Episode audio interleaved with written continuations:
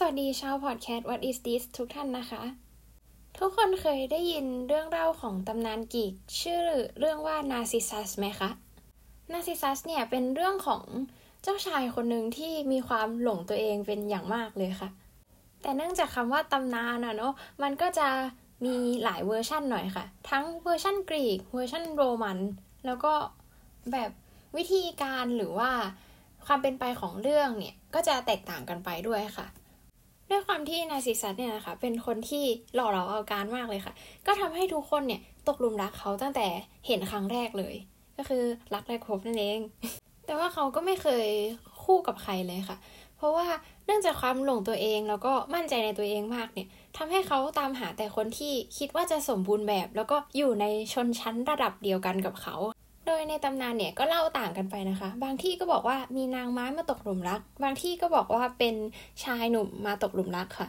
เวอร์ชั่นที่บอกว่ามีชายหนุ่มมาตกหลุมรักเนี่ยเขาบอกว่านาซิซัสเนี่ยก็ไม่รับความรักของชายหนุ่มคนนั้น แล้วก็ยังมอบดาบให้กับเขาอีกด้วยทำให้ผู้ชายคนนั้นเนี่ยรับดาบมาแล้วก็ฆ่าตัวตายด้วยดาบนั้นนะคะ แต่ก่อนที่เขาจะตายเนี่ยเขาก็ขอร้องกับเทพแห่งกฎแห่งกรรมค่ะ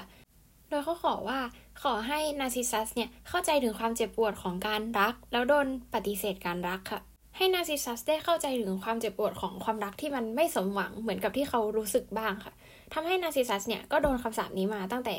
ชายหนุ่มผู้นั้นตายไป แล้วต่อมาเนี่ยพอนาซิซัสไปเดินเล่นอยู่ตามริมแม่น้ำเขาก็เห็นชายหนุ่มรูปงามที่อยู่ในเงาสะท้อนของน้ำแล้วก็ตกหลุมรักค่ะ โดยที่เขาไม่รู้ว่าเงาสะท้อนนั้นก็คือตัวเขาเอง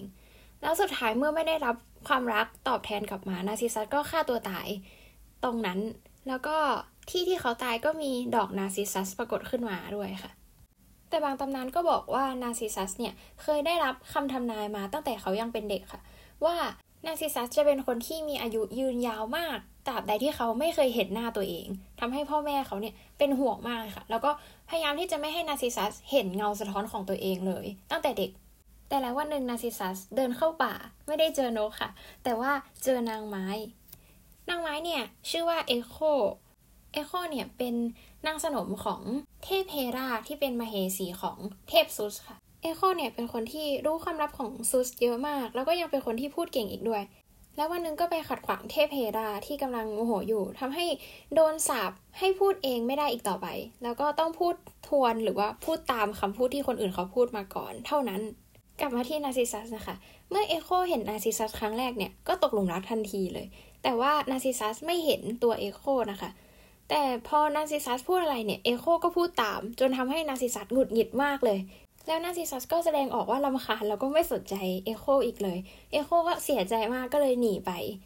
เทพีที่เห็นเรื่องราวนี้เนี่ย บางตำนานก็บอกว่าเป็นเทพีเนเมซิส เป็นเทพีแห่งการแก้แค้น บางตำนานก็บอกว่าเป็นเทพีอโฟไดต์ซึ่งเป็นเทพีแห่งความรักค่ะ แต่ยังไงก็ตามเนี่ย พอทั้งสองคนเห็นก็โกรธนาซิซัสมาก แล้วก็ลงโทษนาซิซัสค่ะ ก็คือทำให้นาซิซัสเนี่ยหลงรักตัวเองนั่นเอง ก็พอเขาก้มลงไปดื่มน้ำที่บ่อน้ำเนี่ยเขาก็ตกหลุมรักภาพสะท้อนของตัวเอง แล้วบางตำนานเนี่ยก็บอกว่า พอเขาตกหลุมรักแต่ความรักของเขาอะเป็นสิ่งที่พูดไม่ได้ เขาก็เลยฆ่าตัวตาย แล้วก็มีดอกนาซิซัสโผล่ขึ้นมา แต่บางตำนานก็บอกว่าเขา ชื่นชมในความสมบูรณ์แบบของตัวเองมาก ก็เลย ไม่อยากจะกินไม่อยากจะนอน ไม่อยากจะลุกไปไหนเลย อยากจะดูแต่ใบหน้าหล่อเหลาของตัวเอง จนสุดท้ายก็ขาดใจตายอยู่ตรงบ่อน้ำตรงนั้นเลย แล้วเทพอโฟไดต์ที่สาปนาซิซัสก็รู้สึกสงสาร ก็เลยเสกให้เขากลายเป็นดอกนาซิซัสตรงที่เขาตายค่ะ แล้วก็เพื่อเป็นการระลึกถึงเรื่องนี้ด้วยเล่านิทานกรีกมานานมาก ก็สนุกดีเหมือนกันนะคะเนี่ย แต่ว่ายังไม่ได้ขึ้นเรื่องเลย จริงๆ แล้ววันนี้เนี่ยก็จะมาพูดถึงนาซิซัสเนี่ยแหละค่ะ